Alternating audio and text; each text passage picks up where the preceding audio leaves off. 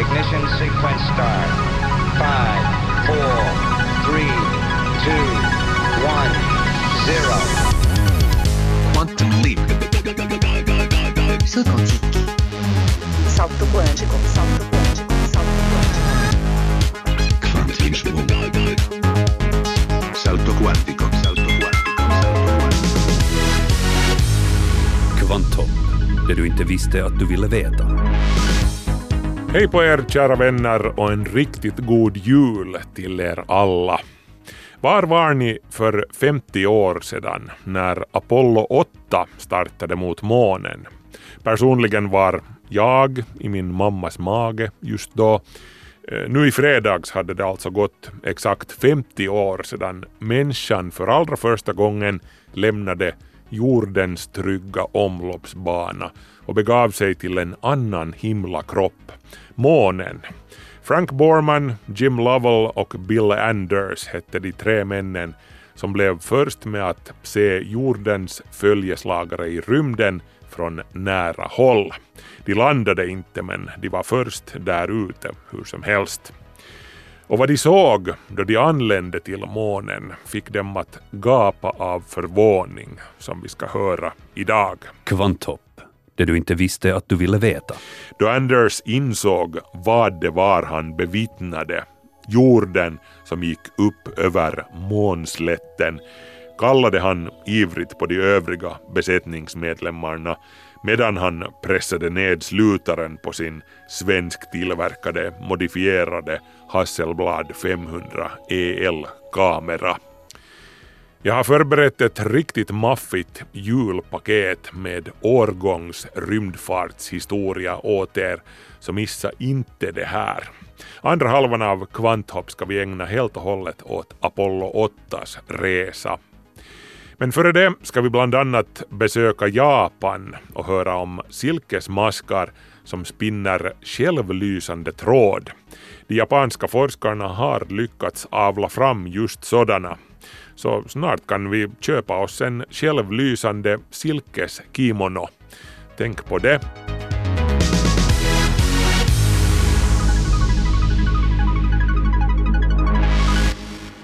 Den här veckan är vetenskapsnotiserna på jullov, så vi börjar vårt väldigt resebetonade program med ett inslag från Frankrike. Ovanligt många kvinnor deltar i den aktuella sociala rörelsen De gula västarna som har protesterat på sistone i Frankrike. Det här visar en studie som håller på att göras av ett 80-tal forskare runt om i Frankrike. En del av studien har redan presenterats i franska medier.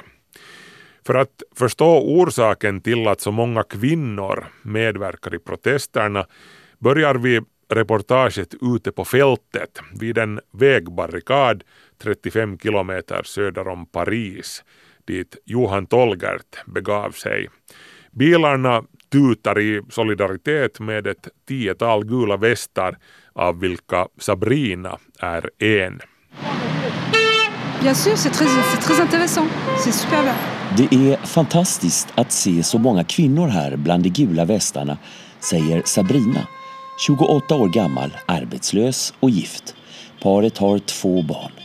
Det här är första gången jag demonstrerar, förklarar Sabrina, som förstås bär en gul reflexväst. Je n'ai jamais manifesté pour quoi que ce soit dans ma vie. C'est bien la première fois que je viens. Familjens enda lön på 1500 euro som maken drar in räcker inte längre för att betala alla räkningar. Hur ska det finnas pengar till barnens studier senare, frågar sig Sabrina. Klockan är fem på eftermiddagen och det är noll grader ute. Jag är 35 kilometer söder om Paris. Här vid rondellen brinner en eld där Sabrina och de andra värmer händerna.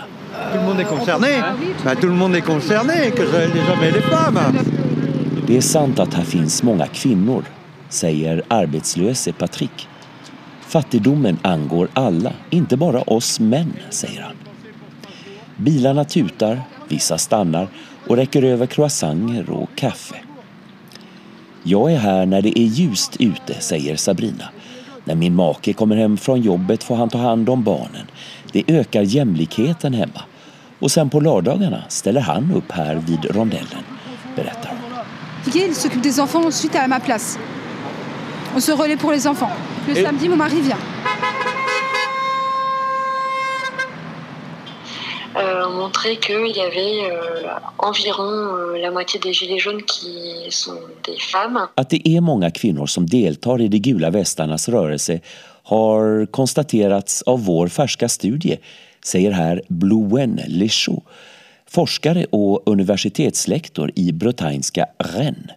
Hon är knuten till CNRS, Frankrikes största forskningsinstitut.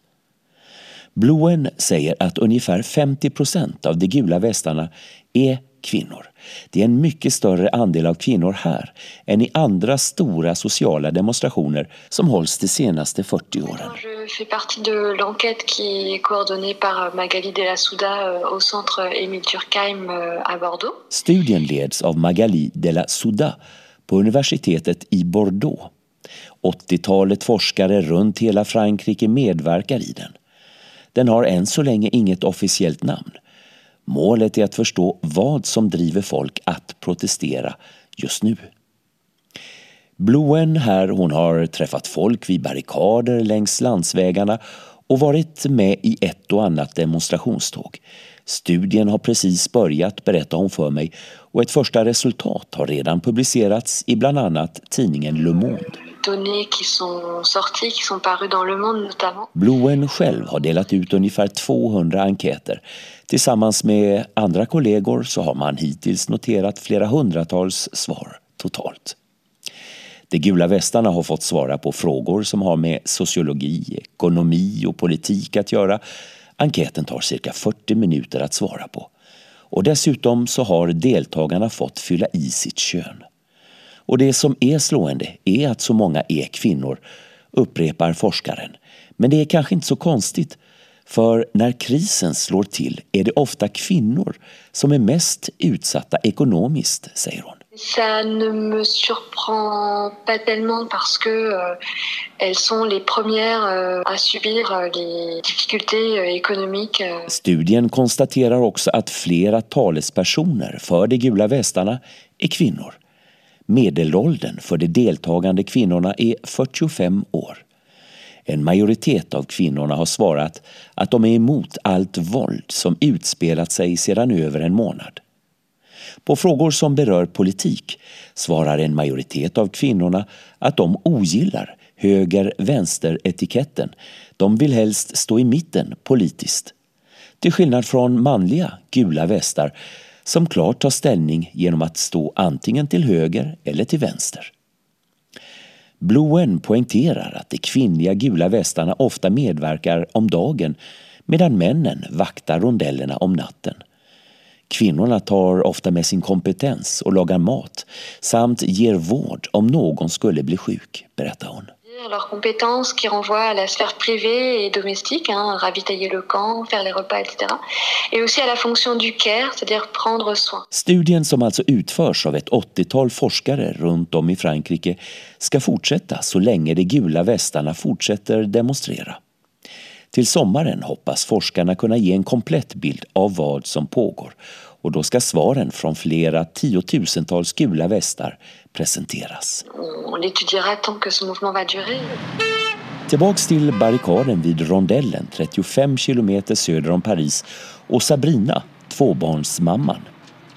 I december lovade president Macron 100 euro mer för de som tjänar minimilönen. Känner du dig lättad nu undrar jag? Macron Ah non, pas du tout. Ça vous a déçu Bah moi je l'écoute même pas. Sabrina svarar att hon inte längre lyssnar på vad presidenten har att säga.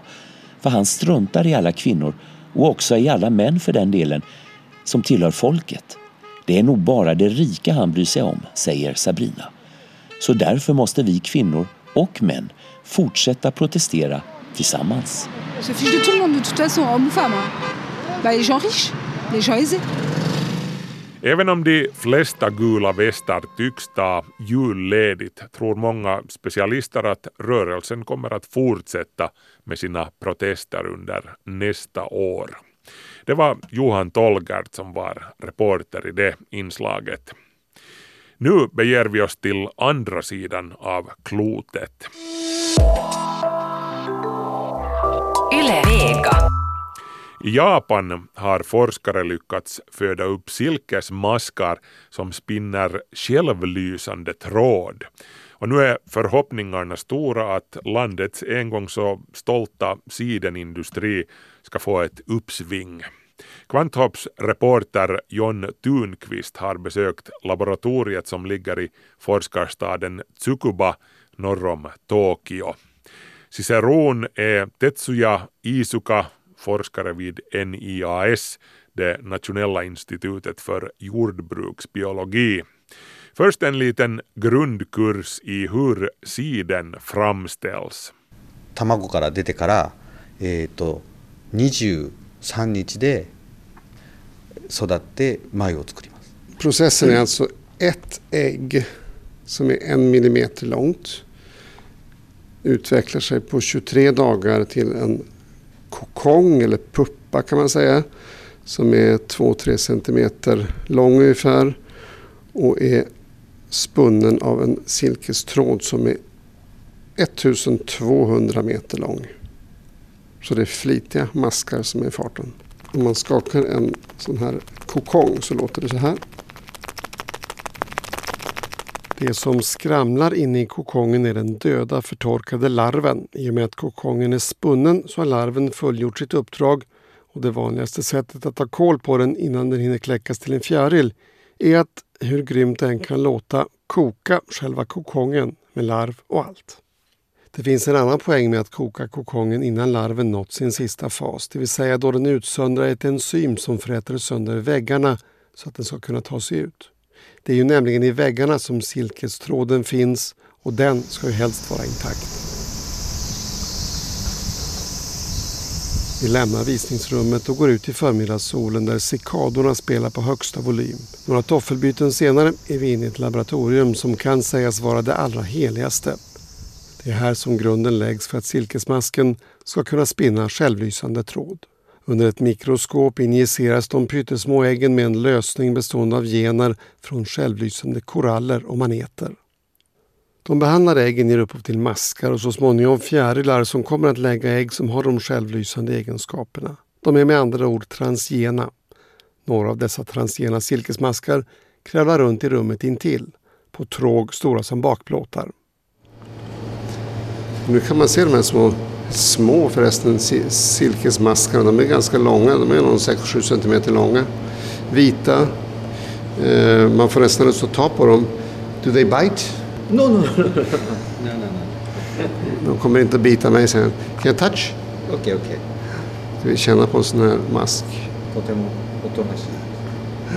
De är väldigt snälla och trevliga och mjuka och lite varma. Så ligger de här och knapar, knaprar fridfullt på sin mat. Ano, nanichi gura, ano... Ah, mm, for, for week, for week. Fyra veckor så är de här fullvuxna.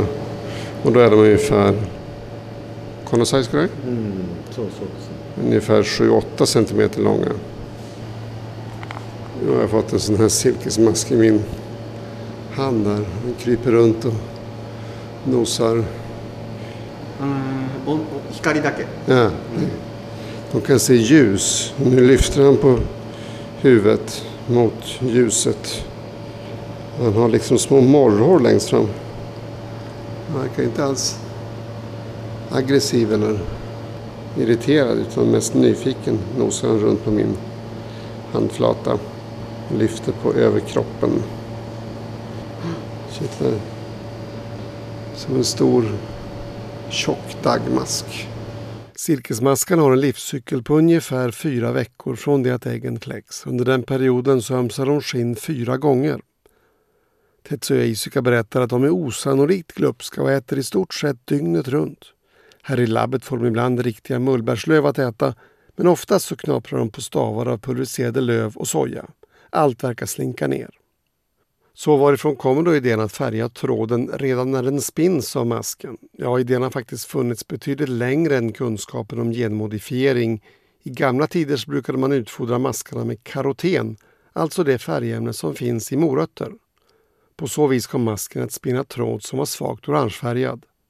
Men den nya metoden är förstås mer effektiv. Nu kan man ju bestämma färg på tråden redan när silkesfjärilarna parar sig. Och varför ska man då göra detta undrar kanske någon. Ja, ställer man frågan på det sättet så får man det svar som är klassiskt när det gäller forskning. Därför att det går. そのシルクにそ入れられるかどうかを最初に試すのに GFP っていう緑色の蛍光タンパクを入れたできるかどうかを調べるためそしたら、えー、と緑色のシルクができてとても綺麗なので着物にしてみようというところから始まって Vi hade funderat i de banorna ganska länge och eftersom jag tycker om självlysande grön färg så ville jag se om vi kunde hitta färggener som vi kunde föra över till silkesmasken från andra arter och sen göra egenskapen transgen, alltså få den att leva kvar också i kommande generationer. Det är ett riktigt pysseljobb. Man måste injicera varje litet silkesfjärilsägg med de utvalda generna. Jobbet utförs för hand och eftersom äggen är så små så krävs ett rejält mikroskop och en miljö som är ren och helst dammfri. Det berättar Tetsuya Izuka när vi stannar till innanför nästa dörr. One millimeter. One millimeter. Okej. Och i den här apparaten då, som är ett eh, mikroskop med en liten spruta som är till. Där tar man varje ägg för sig och sprutar in det DNA som man vill att det ska ha. Alltså så det ska få de egenskaperna som man vill. Ett tidskrävande jobb. Så in one, one person in one day can do how many eggs? Thousands maybe. thousand mm, yeah yeah yeah yeah yeah no yeah Maybe 10,000. ten ten thousand no no no thousand thousand You must get very tired in your eyes if you sit and do like yes yes You too have done it? ah mm, yeah Ja, det är ett jobb som man blir trött i ögonen av att göra. I nuläget bedrivs verksamheten dels på institutet i Tsukuba och dels hos ett par privata företag som använder metoden på försök. Storskalig produktion är enligt Tetsuya Izuka fullt möjlig men det hänger på att myndigheterna ger sitt klartecken. Kritikerna är bekymrade över vad som ska hända om larver eller fjärilar tar sig ut i naturen. 球根はほとんどないあのか蚕 えっ、と逃げないあのあんまり動かないのであの外へ逃げないですしあとえっ、と蛾が飛ぶことができない Maskarna kan varken flyga eller simma och det gör att vi bedömer riskerna för att våra transgena maskar av misstag ska komma ut i naturen som minimala, säger Tetsuya Izuka. Men lika lite som någon annan kan han förstås utlova hundraprocentiga garantier för att de transgena maskarna aldrig ska komma i kontakt med sina icke genmodifierade artfränder. Olyckor händer trots allt och eftersom genmodifiering i modern tappning inte sträcker sig särskilt långt tillbaka så har de japanska myndigheterna hittills varit avvaktande. Frågan är under utredning som det brukar heta och tills dess att den är färdig så får Tetsuya Isuka och hans kollegor ge sig till tåls och trösta sig med att försöken så här långt har haft mycket positiva resultat. De transgena silkesmaskarna har nämligen visat sig synnerligen produktiva också på andra områden. Självlysande siden är förstås det mest spektakulära men maskarnas glupande aptit och snabba tillväxt gör dem användbara också som proteinfabriker. Kokongen som larven bygger åt sig består naturligt av silkestråd och ett protein som heter fibroin. Med genmodifiering går det att styra vilken typ av protein som masken ska tillverka. Detta har fått läkemedelsindustrin att visa intresse. Proteiner används exempelvis vid tillverkning av olika typer av vaccin. Att låta silkesmaskarna tillverka proteinet skulle sänka kostnaderna avsevärt, hoppas industrin.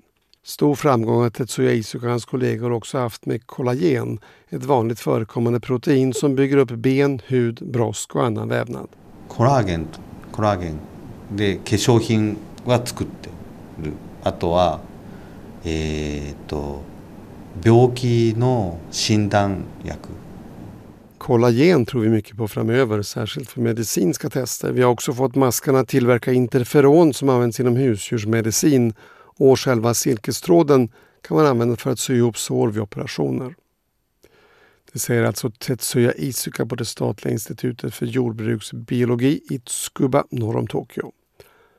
Låt oss avsluta det här programmet med ett besök i syateljén. I några montrar hänger brudklänningar och kimonos sydda efter alla konstens regler men i ack så tråkiga färger. Ända tills man släcker ljuset.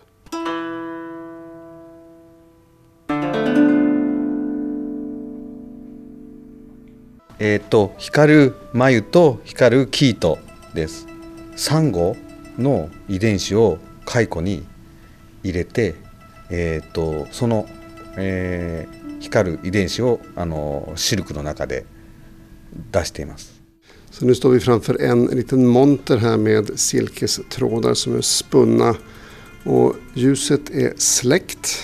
Så det vi ser nu är självlysande silkestrådar i fluorescerande gult och orange. Och sen har de också samlat några av de här kokongerna som silkesmaskarna spinner.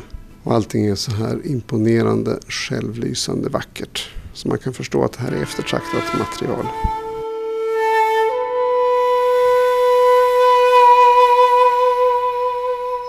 Nu har vi kommit till en monter med klänningar som är spunna av sånt här vackert silke. Eh, En i orange och en i gult. えっとね1万頭でキートが1キロ取れます、はいでドレス多分2300グラムかな23000頭23000頭 En kimono väger ungefär ett kilo. Och det är ett kilo sidan. ドレスは3から4キロ3倍ぐらいかうんの大きさ So it's very expensive. Takai. Very expensive, yes. Här har vi en helt enastående kollektion. So this is with black light? Black ah, light. there you go. Ah, I see. Drar man för den här ett svart fönster, en svart, svart tonad, mörktonad glasruta som är framför kimonon så plötsligt den kimono som ser vit ut i vanligt ljus den blir alltså självlysande i gula och gråa färger när man tittar, betraktar den genom mörktonat glas. Väldigt vackert. Korva? ウェディングでウェディングです縦糸が緑の糸で横に赤い糸 であの混ざると黄色くなります黄色く見えます Så genom att kombinera midori to, 緑緑と赤レッド genom att kombinera gröna och röda trådar så får man en effekt som är gul-orange slutresultatet. It's very beautiful. うん Kirei ne. 綺麗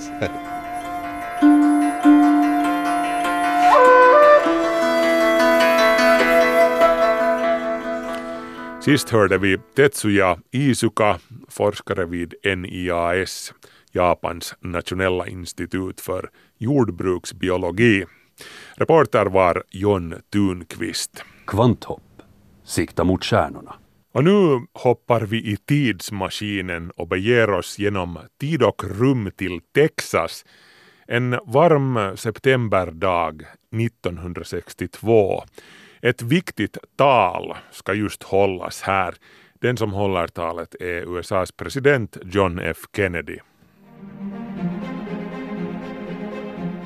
We shall send to the moon, 240,000 miles away, a giant rocket more than 300 feet tall on an untried mission to an unknown celestial body and then return it safely to Earth. But why, some say, the moon? Why choose this as our goal? And they may well ask, why climb the highest mountain? Why, 35 years ago, fly the Atlantic? We choose to go to the moon. We choose to go to the moon. We choose to go to the moon in this decade and do the other things, not because they are easy, but because they are hard. Because that goal will serve to organize and measure the best of our energies and skills because that challenge is one that we're willing to accept, one we are unwilling to postpone.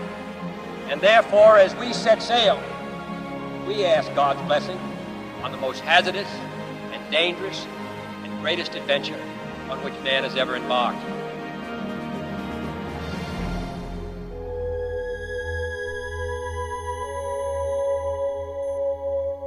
Och det hände sig vid den tiden att från president Kennedy utgick ett påbud att månen skulle erövras.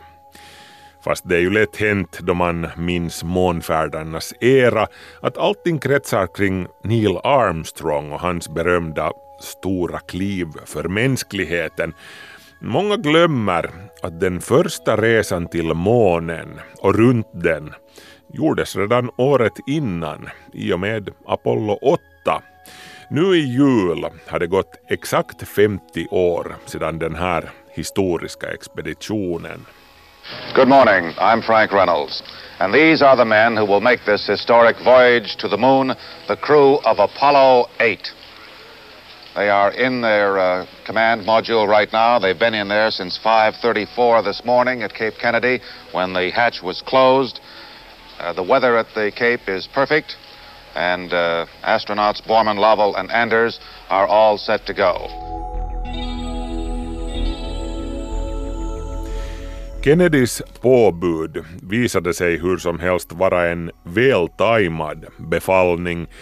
För sex år senare, då det äntligen var packat och klart för avfärd, behövde USA och den övriga världen någonting som kunde sprida lite hopp och ljus i det allt djupare mörkret.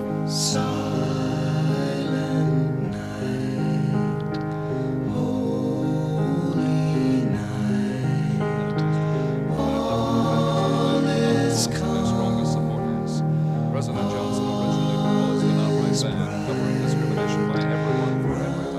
1968 har med fog kallats för året då allting hände och inte värst mycket av det som hände var gott. Vi hade morden på Martin Luther King och Robert Kennedy. Eh, vi hade Warszawapaktens invasion av Tjeckoslovakien. Vi hade Vietnamkriget och specifikt då Tet-offensiven där mer än 40 000 amerikanska soldater stupade 1968. Vi hade oroligheterna i Europa, inte minst i Paris, där eh, studenternas revolt, den så kallade majrevolten, kulminerade i våldsamma sammandrabbningar med polisen. Och i USA, där blev Richard Nixon vald till president.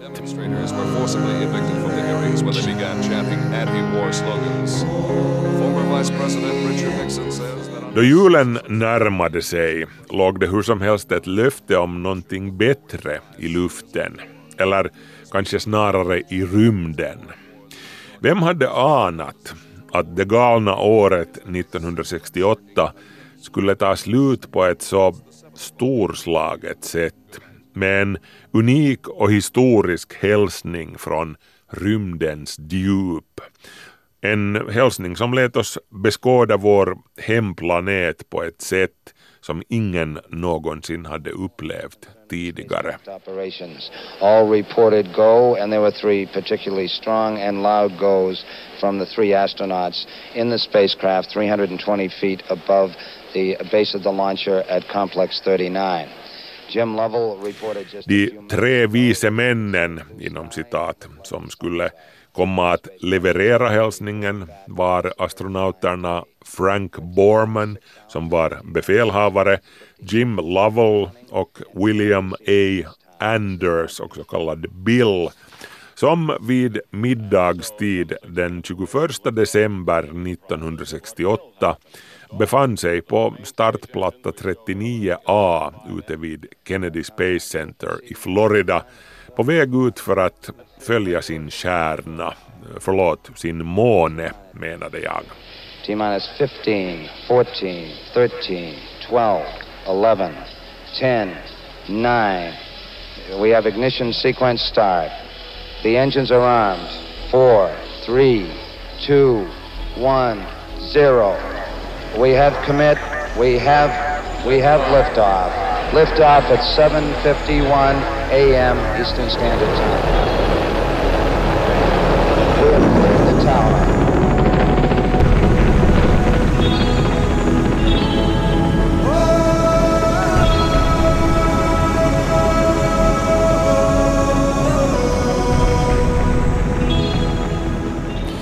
Borman, Lovell och Anders skulle komma att bli de första att uppfylla påbudet som president Kennedy levererade så passionerat den där varma och soliga septemberdagen i Texas 1962.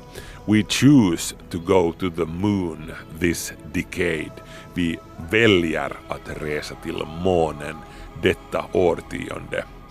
Då ett drygt år återstod av årtiondet strax innan julen den 21 december 1968 då lämnade människan för första gången någonsin jordens omloppsbana och styrde mot en annan himlakropp, månen.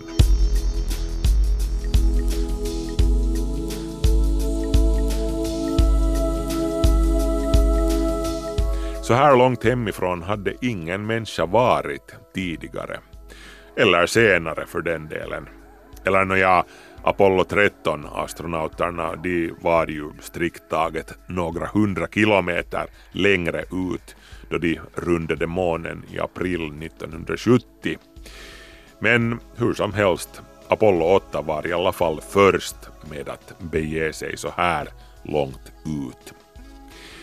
Nu är det ju ett faktum att eh, astronauterna Borman, Lovell och Anders uttryckligen tillbringade största delen av de 400 000 kilometrarna ut till månen med att beundra jorden, inte månen, eftersom farkosten var svängd så att månen inte syntes i de små fönstergluggarna. Det här var också första gången som en människa såg hela jorden med en och samma blick. Jim Lovell han hade svårigheter med att anpassa sig till tyngdlösheten ombord.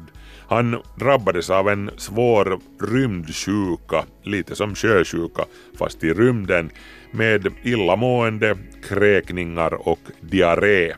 Lovell berättade senare om det obehagliga i att vakna upp med känslan av att falla.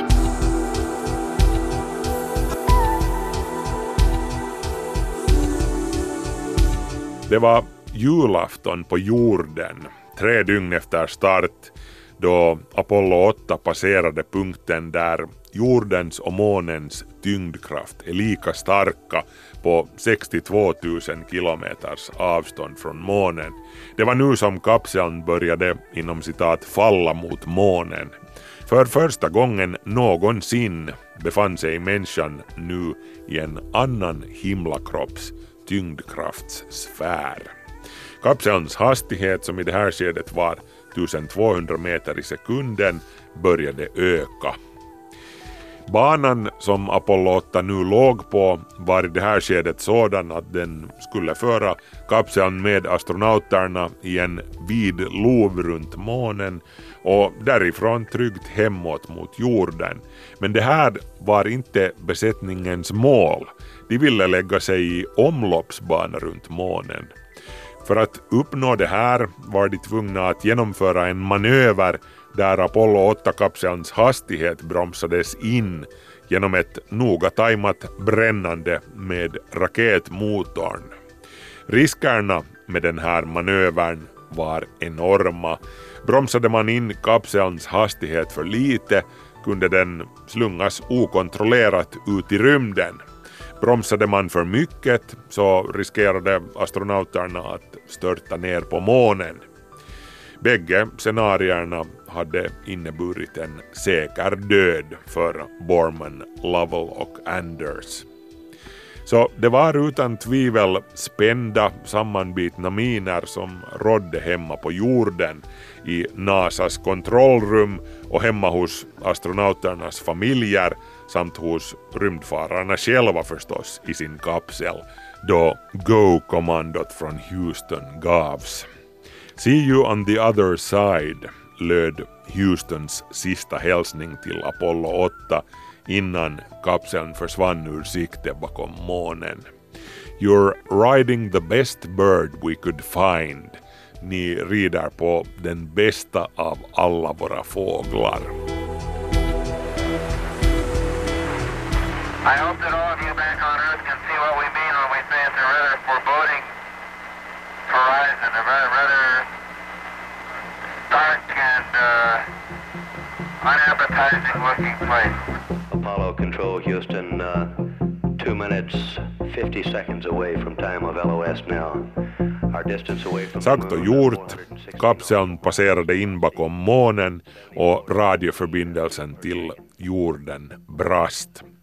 För första gången någonsin var en människa utom synhåll från sin hemplanet.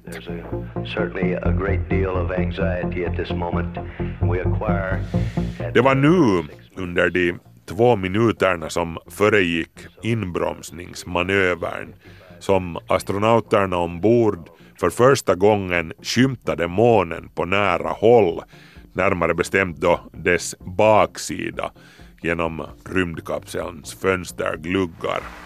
Now you can see the uh, long shadows of the lunar su- sunrise. Härnäst tändes bromsraketen. De fyra minuter och 13 sekunder som farkostens huvudmotor var tänd beskrevs senare av befälhavare Frank Borman som mitt livs längsta fyra minuter.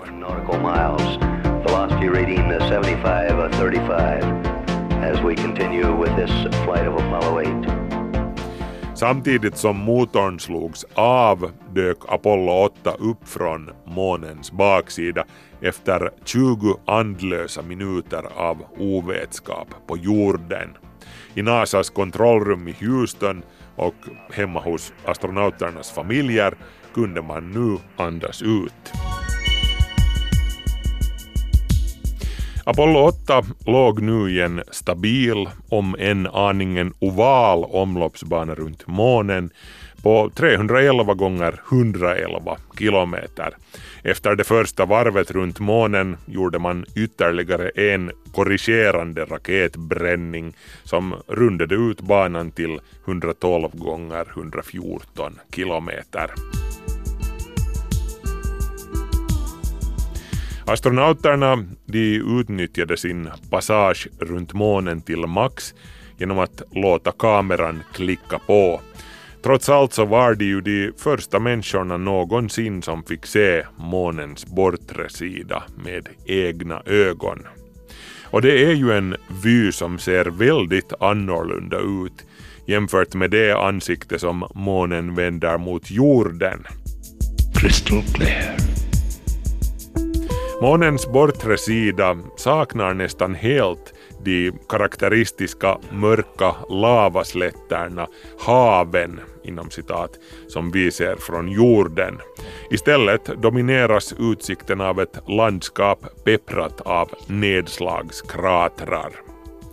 Det här beror på att den sida som månen vänder mot jorden i solsystemets barndom var exponerad mot den ännu rött glödande heta unga jorden som såg till att månens hitåtvända sida hölls i smält tillstånd längre än månens baksida som stelnade fortare. Apollo 8-expeditionen var hur som helst inte först med att fotografera månens baksida. Den första glimten av det här aldrig förr skådade landskapet fick mänskligheten i och med den obemannade sovjetiska månsonden Luna 3 nio år innan. Men de suddiga och korniga bilderna som Luna 3 levererade av månens baksida, de var ingenting emot fotografierna som besättningen ombord på Apollo 8 tog julen 1968.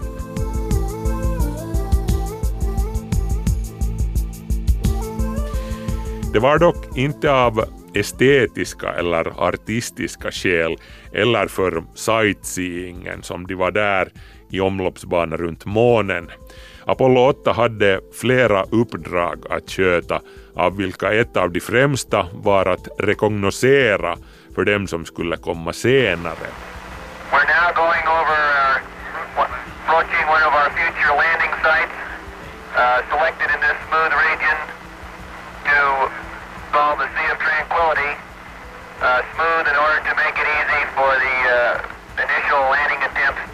Besättningen ombord på Apollo 8 spanade ut över den framrusande månslätten i jakt efter lämpliga landningsplatser för framtida expeditioner. Det var särskilt ett område som intresserade dem, Mare Tranquillitatis, stillhetens hav. Området där Neil Armstrong och Buzz Aldrin skulle komma att göra sin historiska touchdown bara ett drygt halvår senare. Avfyrningen av Apollo 8 hade tajmats så att ljusförhållandena i just Stillhetens hav skulle vara de bästa möjliga. En kamera hade monterats i ett av kapselns fönster för att automatiskt ta ett foto varje sekund som kapseln befann sig ovanför månen. Och det var en diger bildskörd som Borman och hans manskap kom hem med. Mer än 800 stillbilder i 70 mm formatet och över 200 meter 16 mm rörlig film. Men det är framförallt ett av fotografierna från Apollo 8 som numera betraktas som en av de mest betydelsefulla bilderna som någonsin har tagits av någon fotograf, även om just det fotot var av ringa vetenskapligt och strategiskt värde för NASA. Earthrise heter det.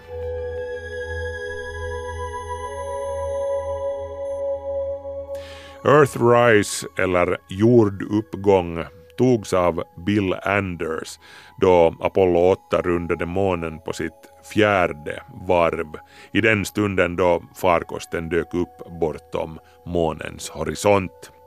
Då Anders insåg vad det var han bevittnade, jorden som gick upp över månslätten, kallade han ivrigt på de övriga besättningsmedlemmarna medan han pressade ned slutaren på sin svensktillverkade modifierade Hasselblad 500 EL-kamera. Vyn som han fångade har med tiden blivit ett av de mest reproducerade fotografierna i fotografins historia. Life Magazine inkluderade det på sin lista över århundradets bilder och självklart fick bilden pryda ett frimärke i USA. Det är för övrigt värt att notera att jorden som stiger upp över månens horisont skulle vara en aldrig tidigare skådad syn även om du bodde på själva månen, för jorden går ju aldrig upp på månen eftersom månen alltid vänder samma sida mot jorden. Jorden bara hänger där, liksom alltid på samma plats i skyn. För att kunna uppleva en jorduppgång på månen måste du befinna dig i omloppsbana runt månen, precis som Apollo 8-astronauterna gjorde julen 1968.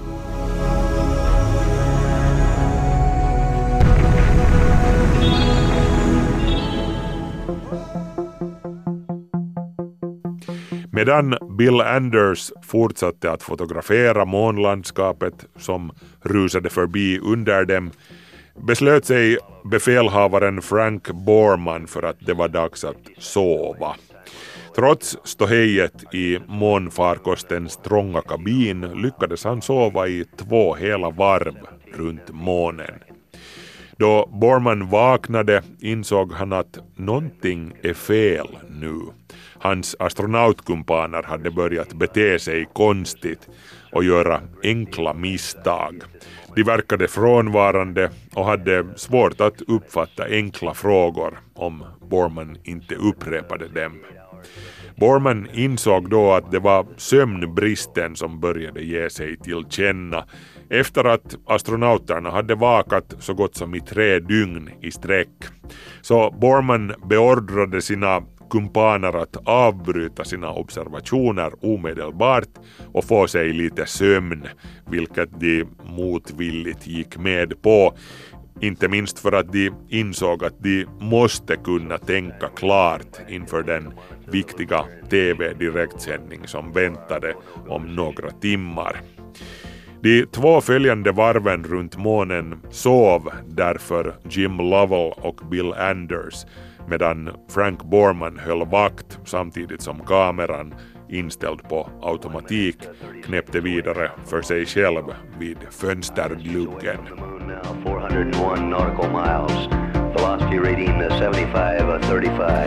Därefter var det alltså dags för den planerade direktsändningen på TV inför en miljard människor hemma på jorden. Frank Borman minns instruktionerna som han hade fått av NASA.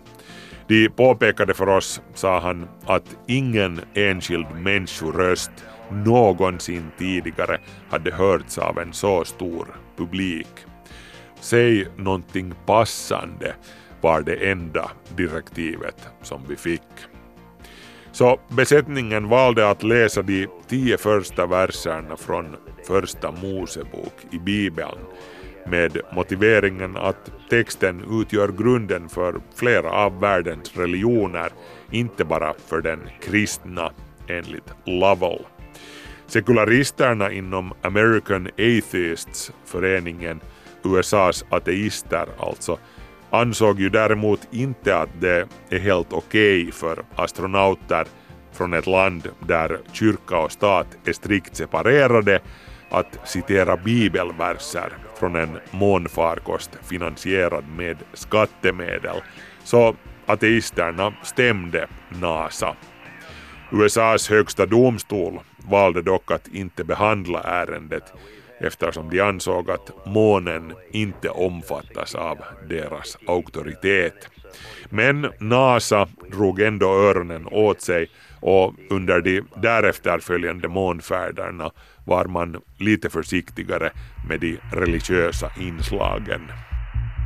They're traveling over the backside of the moon now. Our velocity reading here. Hur som helst, TV-sändningen från månen inleddes då juldagsmorgonen glimmade hemma i USA medan Apollo 8 gick in på sitt nionde och näst sista varv runt månen. Befälhavare Borman inledde sändningen med att introducera besättningen varefter besättningsmedlemmarna gav sina intryck av månytan och beskrev hur det kändes att kretsa kring månen.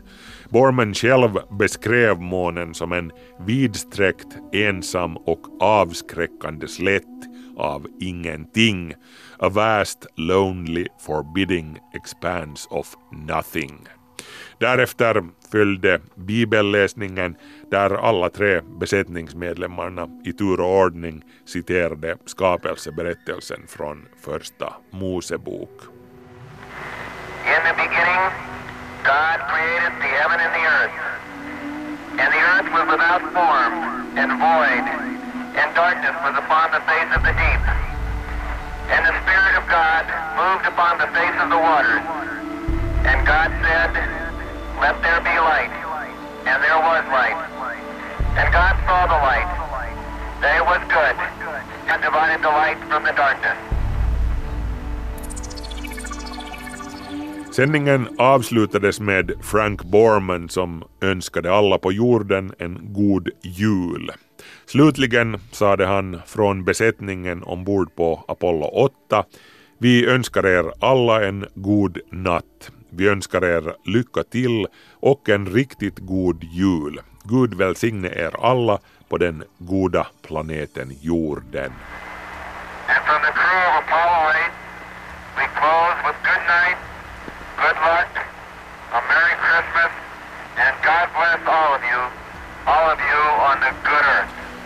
Efter det här återstod ingenting mer för besättningen på Apollo 8 än att förbereda knuffen med raketmotorn som skulle ta dem ut ur omloppsbana runt månen och lägga dem på en kurs mot jorden.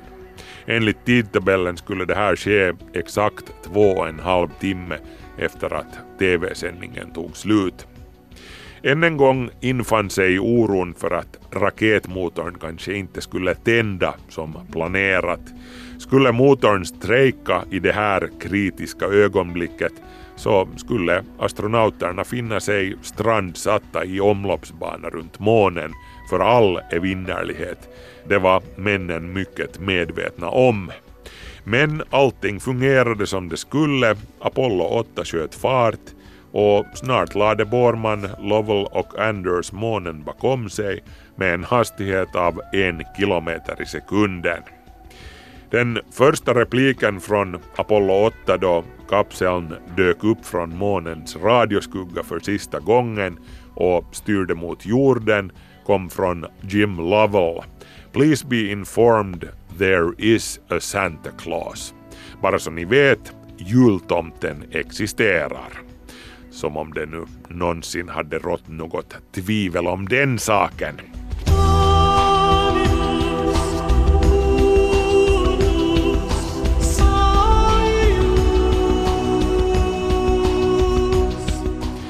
Hur som helst, den 27 december 1968 gjorde Apollo 8 en lyckad landning i Stilla havet där hangarfartyget USS Yorktown väntade på att plocka upp astronauterna. John F Kennedys våghalsiga och kaxiga påbud från 1962 om att USA ska erövra månen innan årtiondet var till ända var nu ett steg närmare att förverkligas. Och mänskligheten hade fått avsluta ett turbulent och våldsamt år med en ljusglimt och en unik önskan om julfrid från en annan värld. Mänskligheten fick också för första gången se sitt urhem, sin hemplanet, utifrån, i all sin körhet och all sin ensamhet mot rymdens oändliga svarta stjärnbeströdda vidder. Som Bill Anders själv senare uttryckte saken, trots all träning och alla förberedelser inför ett utforskande av månen slutade resan med upptäckten av jorden.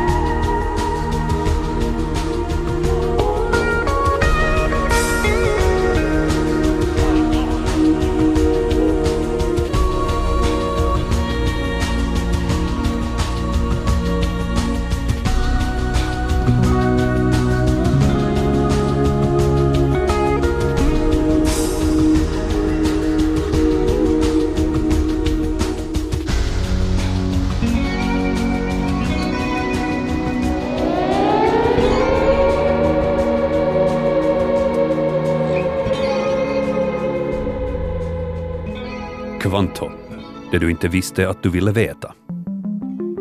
Kära vänner, dags för mig, Markus Rosenlund, att tacka för sällskapet för den här gången. Faktiskt för hela det här året, för Kvanthopps höstsäsong tar slut här. Jag och alla på redaktionen önskar er en riktigt trevlig julhelg. Ha det gott och vi hörs igen nästa år. Hej så länge!